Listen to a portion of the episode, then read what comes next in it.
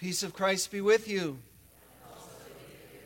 As we continue to file into the sanctuary and you get settled in your seat, I invite you to take a couple of deep breaths, to slow down, to allow your awareness to open up and recognize the presence of the living Spirit in, with, and among us right now.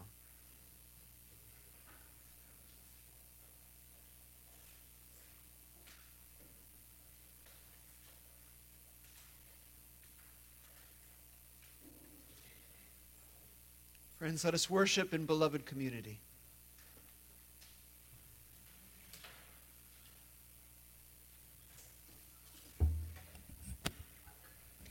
Please rise in body or spirit for the call to worship. Let your distractions remain outside. to worship with focus and intention. Leave your competing alliances at the door. Listen for what might change your path.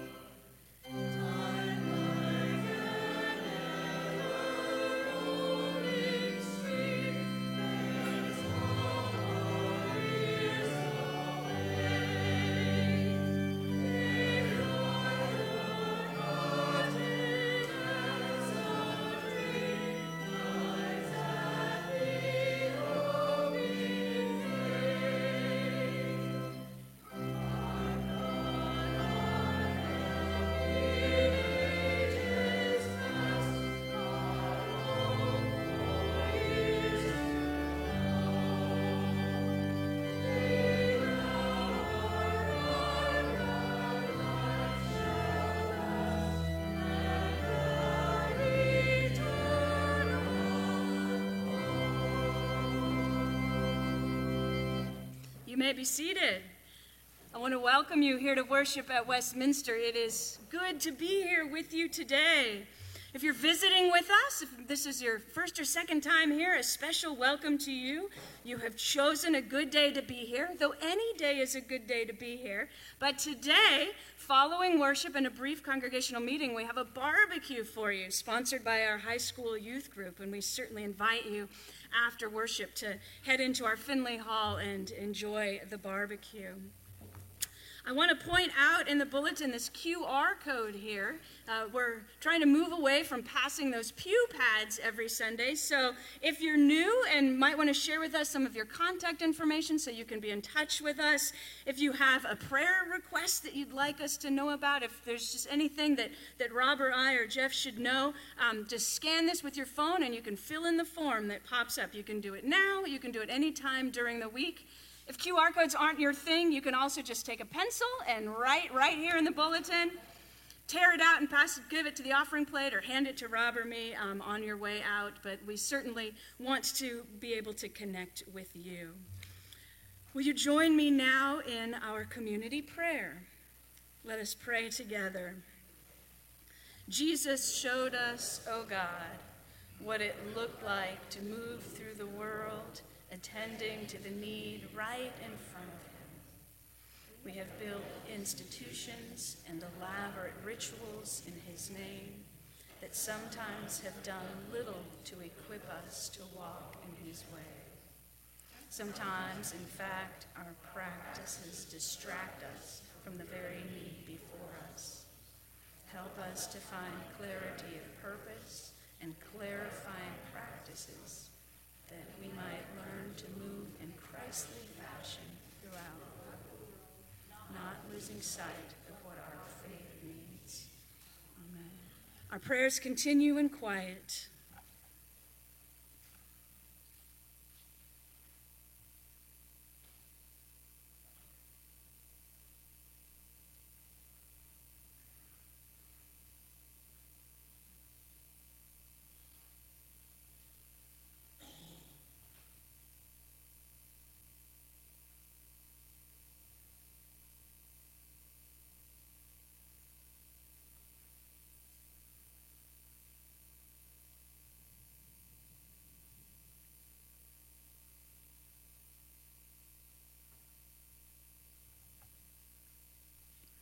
Amen. Friends, know that the love of God has no bounds.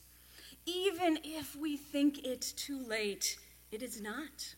For in Christ we are forgiven, we are set free. So may we go forth with courage renewed. Amen.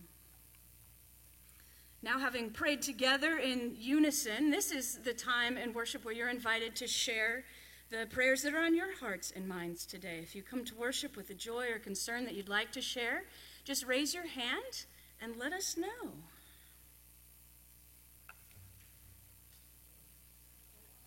Yeah, Carol.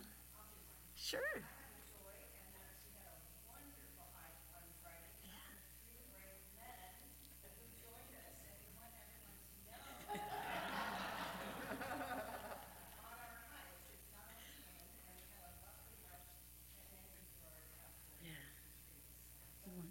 Wonderful. Carol sharing a joy. We have a hiking group that hikes every second and fourth Friday morning.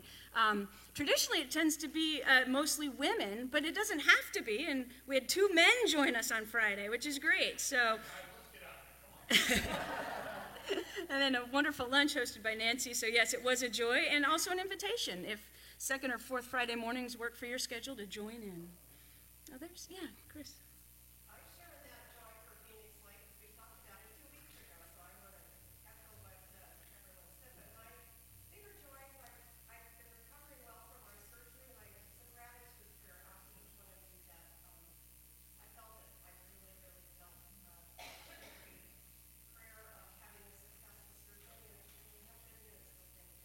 Excellent. But Chris had surgery a little over a week ago, right? And is recovering well and offering a gratitude for all of you for supporting her in prayer. Yeah, Glenn.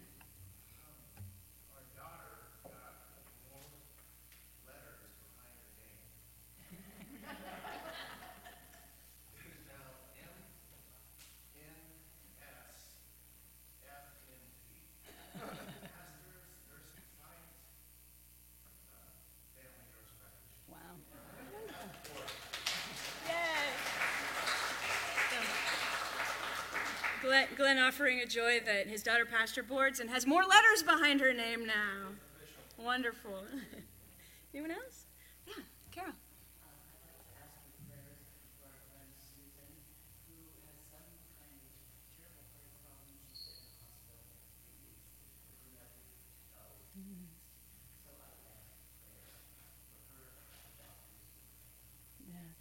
Prayer offers, uh, prayers for a friend of hers who's uh, having a heart problem has been already hospitalized for three weeks and probably will be still for another week at least. So healing prayers for her.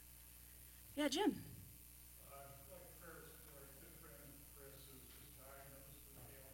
Mm. Prayers for a good friend Chris, just diagnosed with ALS. Let's have just a few moments of quiet and then. Oh, wait, Brandon. I so I didn't want to I didn't want to call you out, but I was really hoping that you would share with us because we've been praying for this journey, right? For many Sundays. So Brandon shares that his team won their Super Bowl, and that's truly is a joy, absolutely. What fun to be able to play a sport you love. All right, so let's have a few moments of quiet, and uh, then we'll join together in the Lord's Prayer. So let us pray.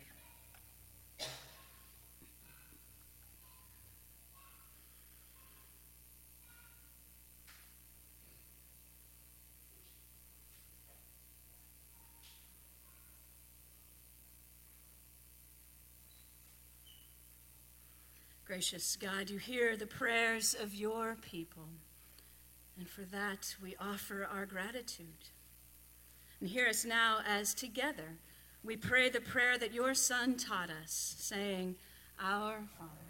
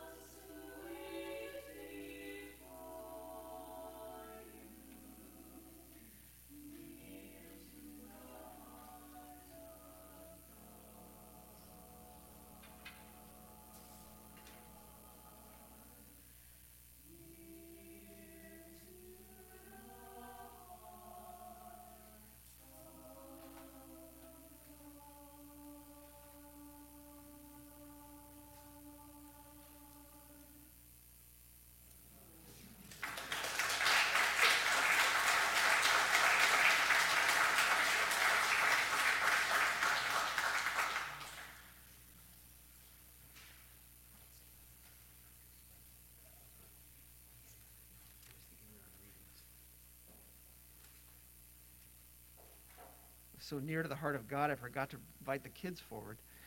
And I invite the uh, children forward for the time of discovery that we're off to the readings.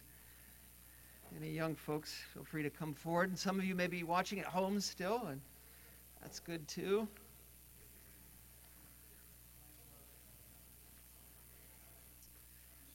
All right. Nice to see you all. Well, I want to tell you a story. This is one of the Jesus stories. And one time he was entering uh, a town called Jericho and going through it. And when he was there, there was a person named Zacchaeus. Now, for a living, Zacchaeus was a tax collector, which many came and took money from everybody. And because of that, he wasn't liked very much because often tax collectors in the time would take money and they'd keep some from themselves and they'd take more than they were supposed to. You know, good, that's great. And um, he wanted to see Jesus really badly. But because he was a little guy, he couldn't see over the crowds. So he climbed up a tree to see, that's right, to see Jesus. And when Jesus saw him, he said, I got to hang out with you.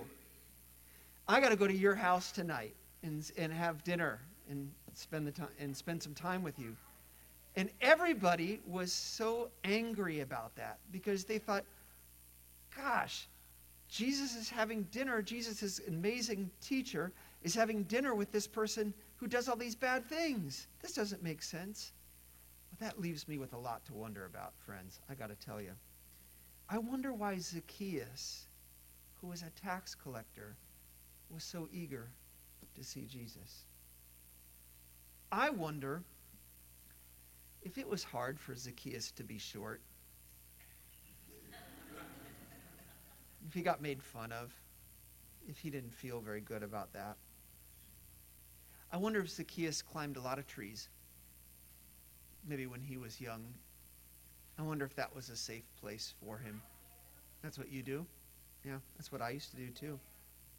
I wonder why Jesus, when he saw him, immediately said, Yep, that's my guy. I got to go spend time with him. I wonder why the people were mad that Jesus went to spend time with him. And I wonder what you're going to wonder about more as you spend more time in this story. Now, eh, oh, Catherine, are you the one? Will you want? Catherine's going to come down here, and Sophia. One of you is, yeah, Sophia, come on down. Oh, terrific, Sophia. Thank you for doing this. And she, after we sing, as we sing to you, she will lead you to your Sunday school. Go now in peace. Go now in peace. May the love of God serve. Oh, look at that.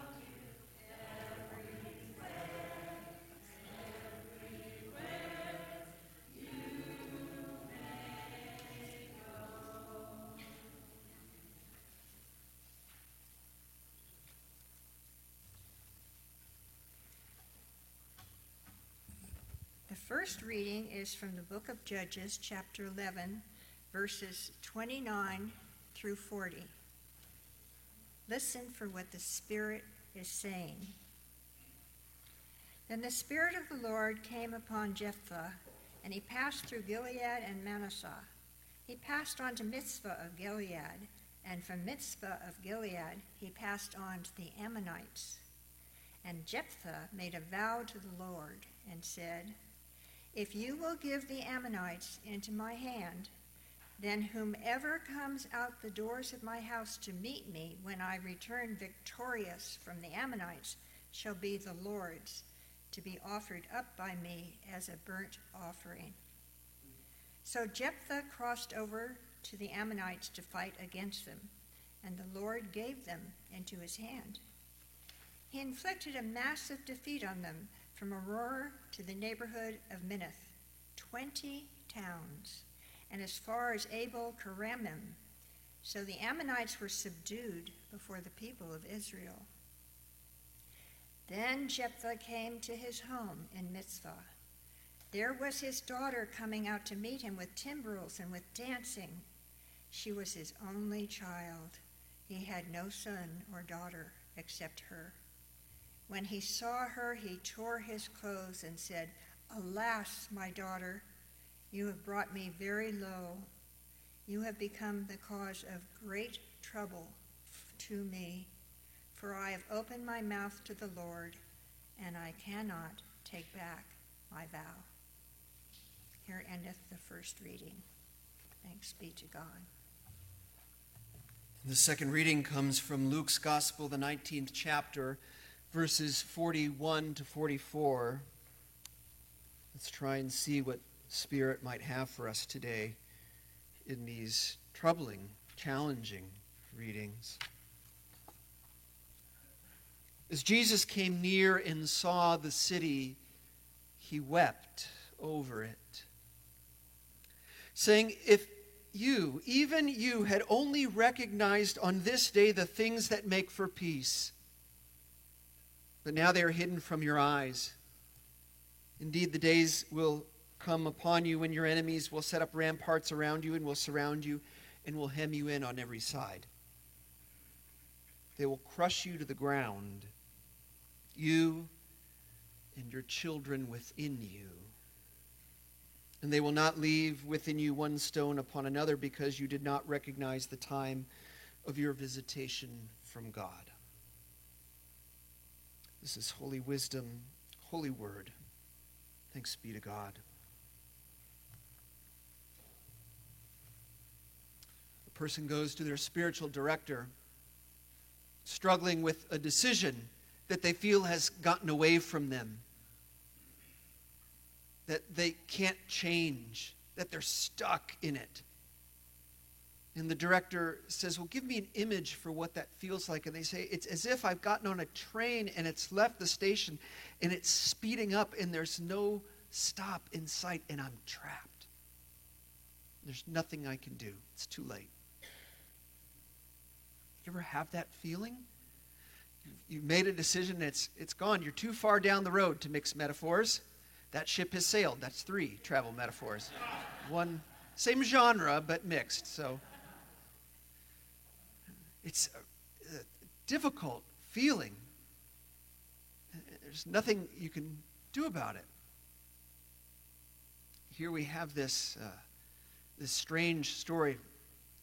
Someone named Jephthah, who wants so badly to have victory in battle, in bargains with God, and says, God, if you just deliver enemies into my hand, I will give you as an offering whoever comes out of the door first of my home. This strikes me as extraordinarily poor planning for a military leader who's supposed to be good at these things, I would think. But perhaps it's perfect as a metaphor for how desperate we are to get what we want and just what we would trade for violence sometimes to conquer what we want. Jephthah returns victorious only to lose because who walks out of his door to greet him but his only daughter, who he's now promised over as an offering, a burnt offering. Imagine the weight of that moment. We're not so good at consequences even when we've been warned about what they'll be, even when we bargained them in advance. Don't do this, or that's going to happen. So, what do we do? This, because that's not going to happen till later. And we can just push that off and not think about it. And when it comes, act as if we didn't know, or, or one better, blame someone else for it. I mean, the examples of this are too obvious and too widespread to even enumerate them, right? Just kicking consequences down the road for what we think we want in the moment, what we think is most important in the moment. And we'll pay that bill later.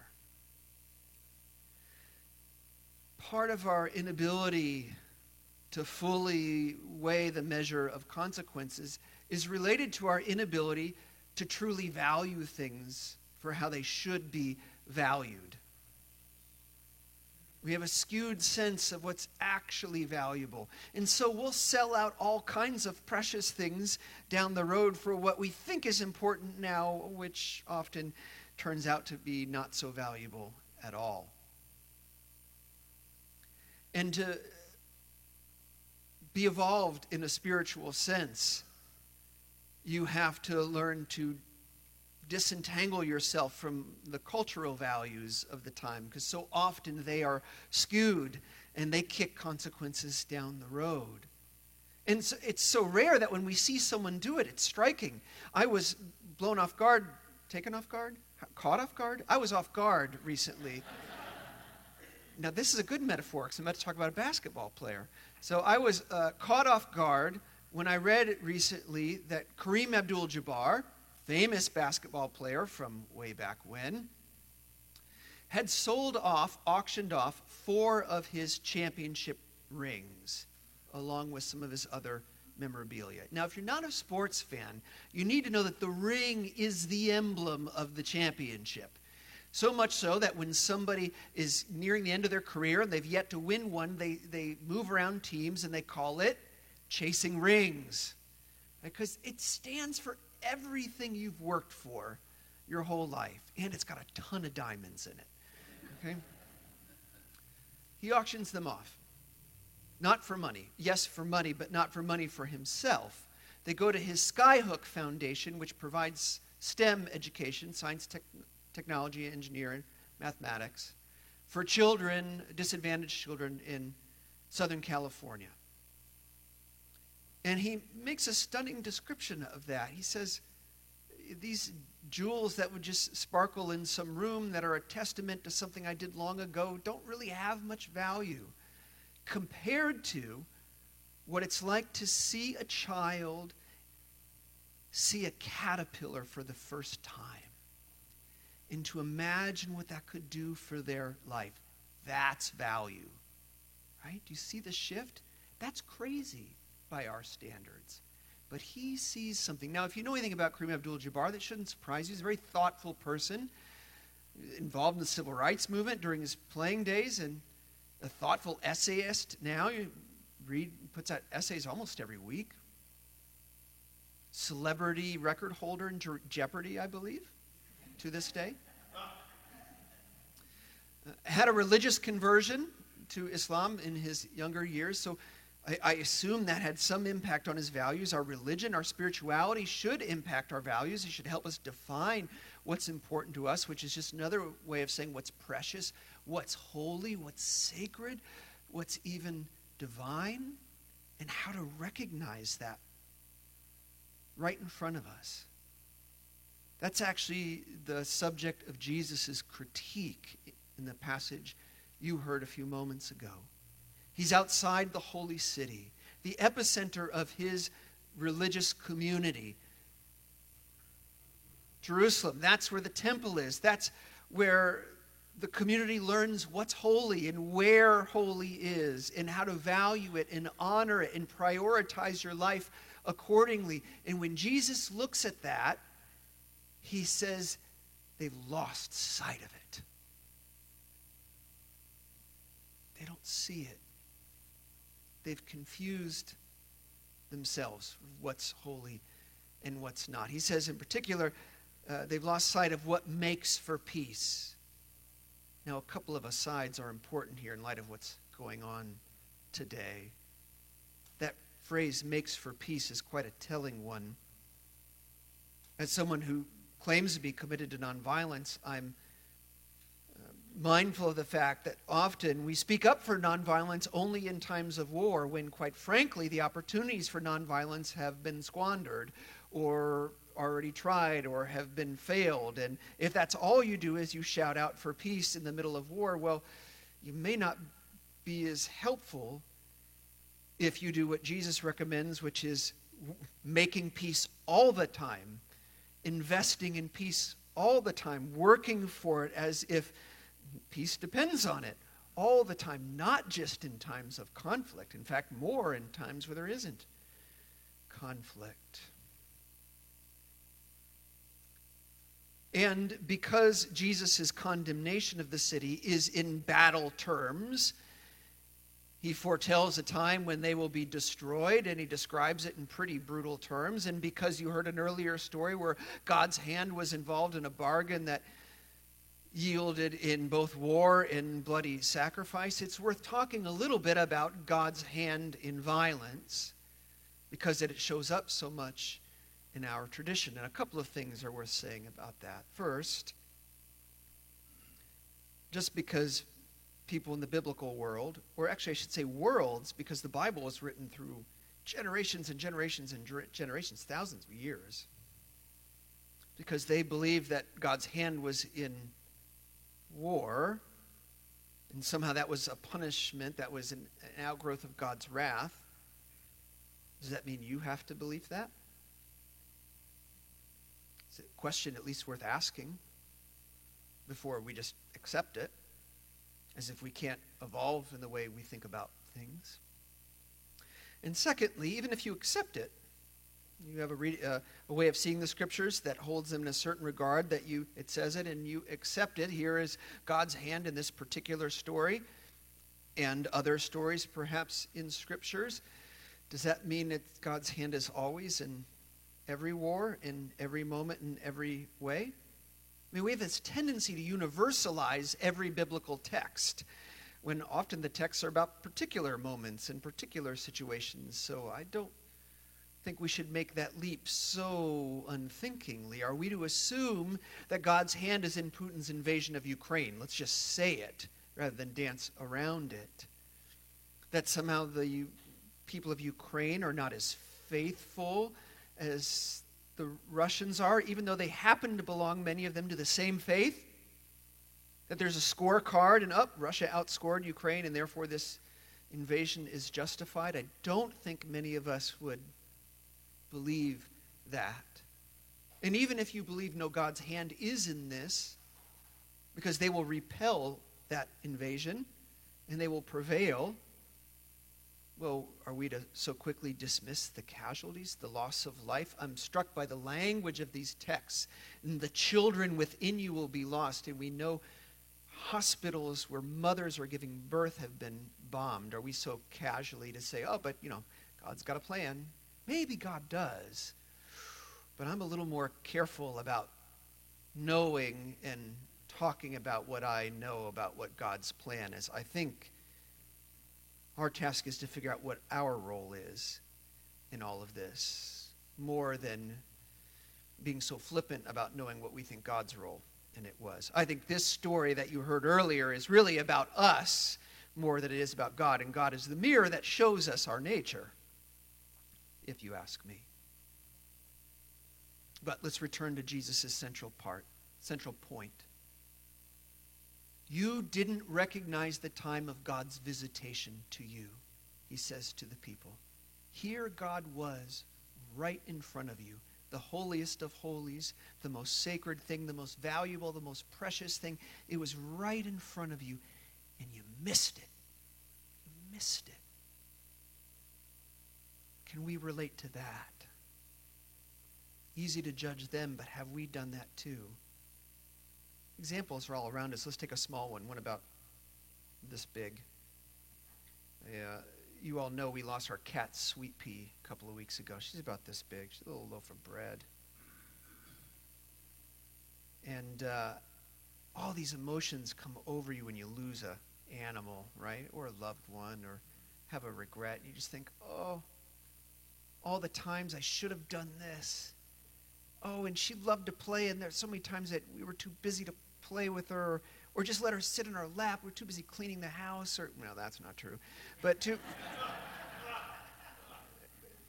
but all the regrets they just pile up. Why didn't I? Why didn't I? Why didn't we? Didn't we? Couldn't? What if we'd? Uh, and, and then it feels like it's too late. Why don't we recognize what's precious right in front of us while it's there? Why? Because it's hard. It's hard. Life is hard because you're being pulled in a million directions every second of the day, many of which are legitimate, many of which are important. It's hard. Okay, bigger example. we started a group when the shelter in place order came where we would share what we were watching as we were all confined to our homes, obsessing over Netflix or whatever your preferred platform. So we would get on Zoom every couple weeks and talk about what we were watching. And that group has persisted even as the doors have opened up. And this past couple weeks, we watched the film uh, Don't Look Up, Adam McKay's uh, satirical allegory on climate change. Right? So the premise is there's a comet coming to the Earth, it's going to destroy it, and then there's sort of this ridiculous behavior of kind of ignoring it or not really mobilizing in a way adequate to address it, right? And then there's this moment. I'm this, you've had a chance to watch it, so if you don't want to know, you can get up and walk out. And then I can say, look, I had five people walk out of my sermon. I was so provocative. Uh, it's okay. You can help the high schoolers cook. I'm stalling. Nobody's moving. Um, they're gathered around for a meal at the end. It's a very thinly veiled metaphor. Hollywood doesn't do religion great, but they try.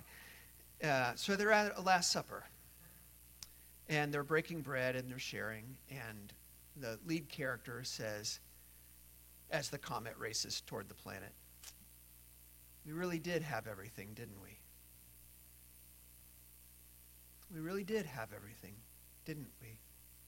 And his point wasn't that it was perfect or that it was easy, but that they had so much and they didn't recognize it. And they actually even had what they needed to face this challenge, but they refused to just kind of look at it and take it on earnestly. And it was too late. Jephthah comes home from battle, ready to celebrate his victory with his family. Whoops, forgot what he'd promised.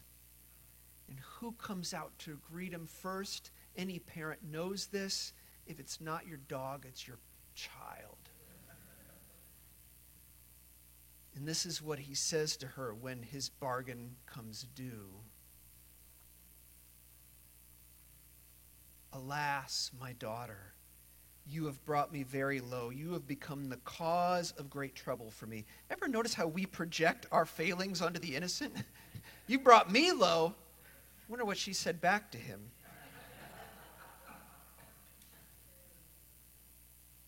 Did she just look at him with eyes welling with tears? He continues, For I've opened my mouth to the Lord, and I cannot take back my vow. And I have one simple question for Jephthah Why not? Why not? Why not take back your vow? What's going to happen? God's going to smite you? Well, you've kind of smited your daughter. Probably worth a try. Either refuse to accept that God is the God of bargains who would trade your daughter for a victory in battle. Right? Remember Shane Claiborne, we quoted him last week, says, If your theology does not make you more loving, get rid of your theology. If your God does not make you more loving, get rid of your God. No, you don't need to dodge from that. Step right into that light. Or say, Fine, I made the deal, but take me, not her. Isn't that what a responsible parent would do? You don't pass on the consequences of your actions that you either foolishly or earnestly made and just couldn't see how it was going to go onto your children who did nothing to deserve it. That's not what an adult does. That's not what a true parent does. A true parent assumes the consequences for themselves, actually, even if their child was at fault. That's what a responsible parent does. But it's too late, he assumes. And that's where he's wrong, I think. Because it's almost never too late. Almost never. Granted, you don't get the choices you want all the time, but you almost always have choices. And, in, the the trick is to not fall for the trap that you have none. You may not get the full range, but you do get some. I follow a, a, a climate communicator. She's a scientist, but she also studies the way we talk about this because part of what folks are realizing is we don't talk about this in a way that's very helpful for people. And I think an exciting movement in the environmental movement that's happening now is the recognition that um, people they're calling doomers are as unhelpful as deniers. Now, I don't like calling names to anybody, but you understand what I'm getting at with those categories. Because both ways of going about it keep us from making good choices. Either it's all lost, there's no hope, it's all falling apart, so we just give up and do nothing. Or none of it's real, this is just a whatever, and so there's no reason to do anything. Neither is actually helpful. And so, in fact, we need to be pulled into that space where most of us actually are. It says we have some meaningful choices to make that could have real consequences for people that could bless our children or at least spare them from some of the harm that they may otherwise inherit.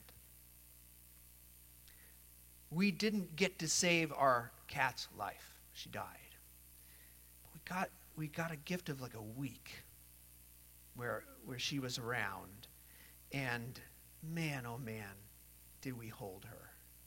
She fell asleep in my wife's arm every day, at least once. When she wasn't sleeping there, she slept on a heating pad. And we brushed her and we hand fed her. And there's no way she didn't know, in whatever way she could know, that she was loved. And she died at home because in the middle of the night we couldn't get her anywhere. And wrapped in a blanket right with us, right there. Right? Not the choice we want, but we got a choice. And in that moment, she got the recognition that she was holy. Always choices, always an opportunity to recognize you're on that train. It's left the station. It's speeding up. You feel trapped. You can't breathe. And then all of a sudden, the spiritual director says it starts to slow down.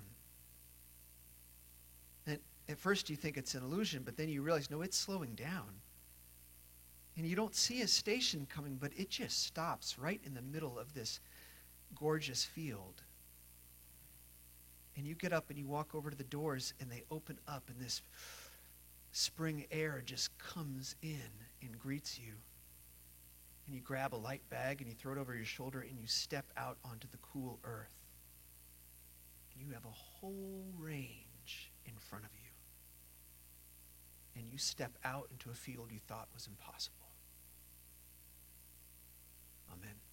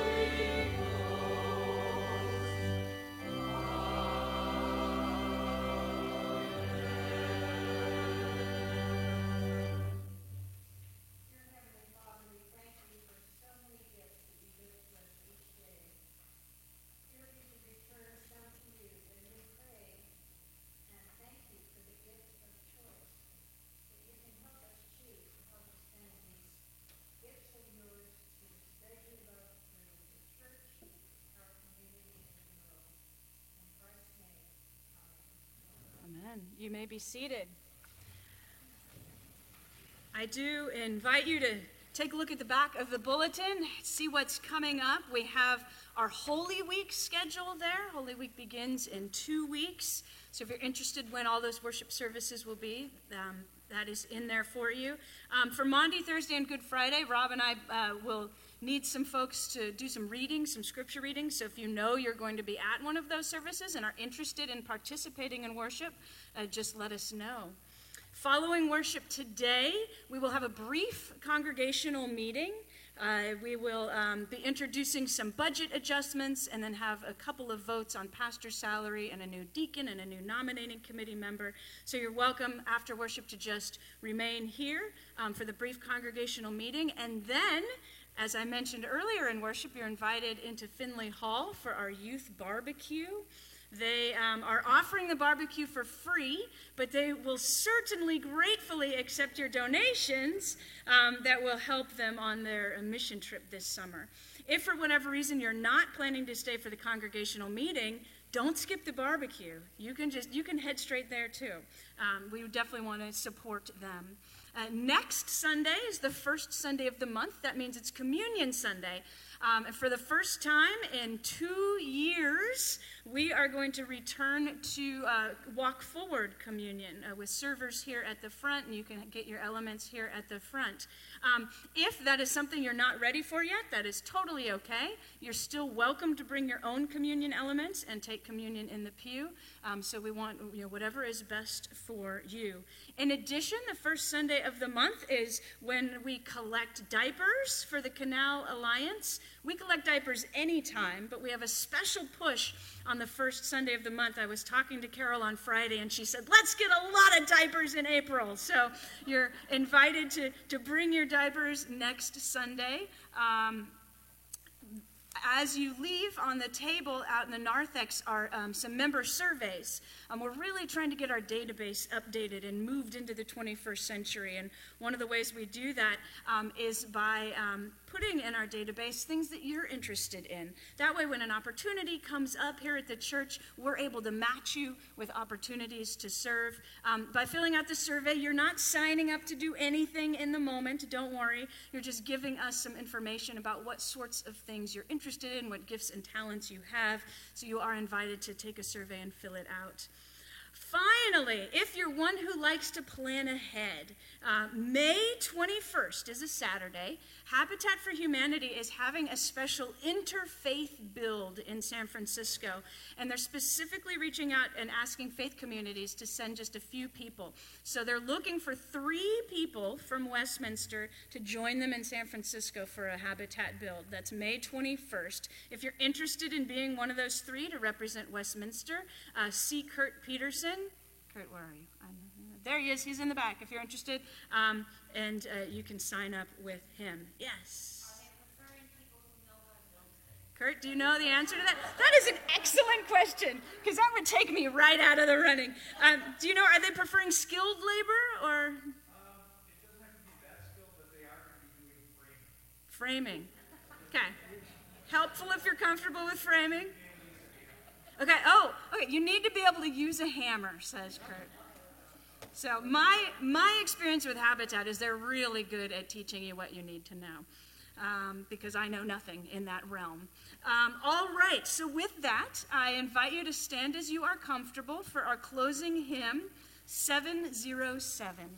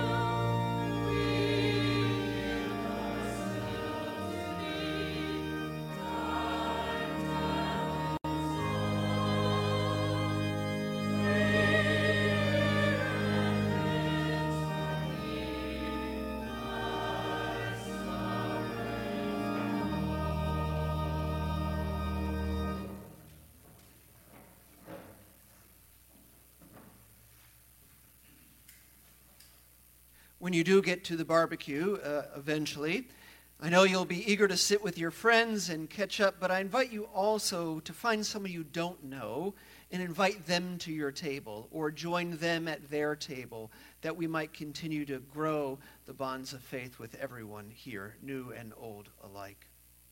What we'll do is after the blessing uh, and the postlude, uh, we'll begin the congregational meeting right away. So during the postlude, come to move down front. If you're sticking around, if you have to go get your kids or something else, you can uh, exit quietly during the postlude, and then we'll begin right away.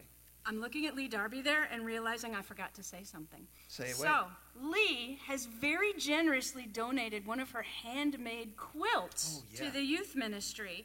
And she's going to be out there. She's what we're going to do is we're going to raffle it off.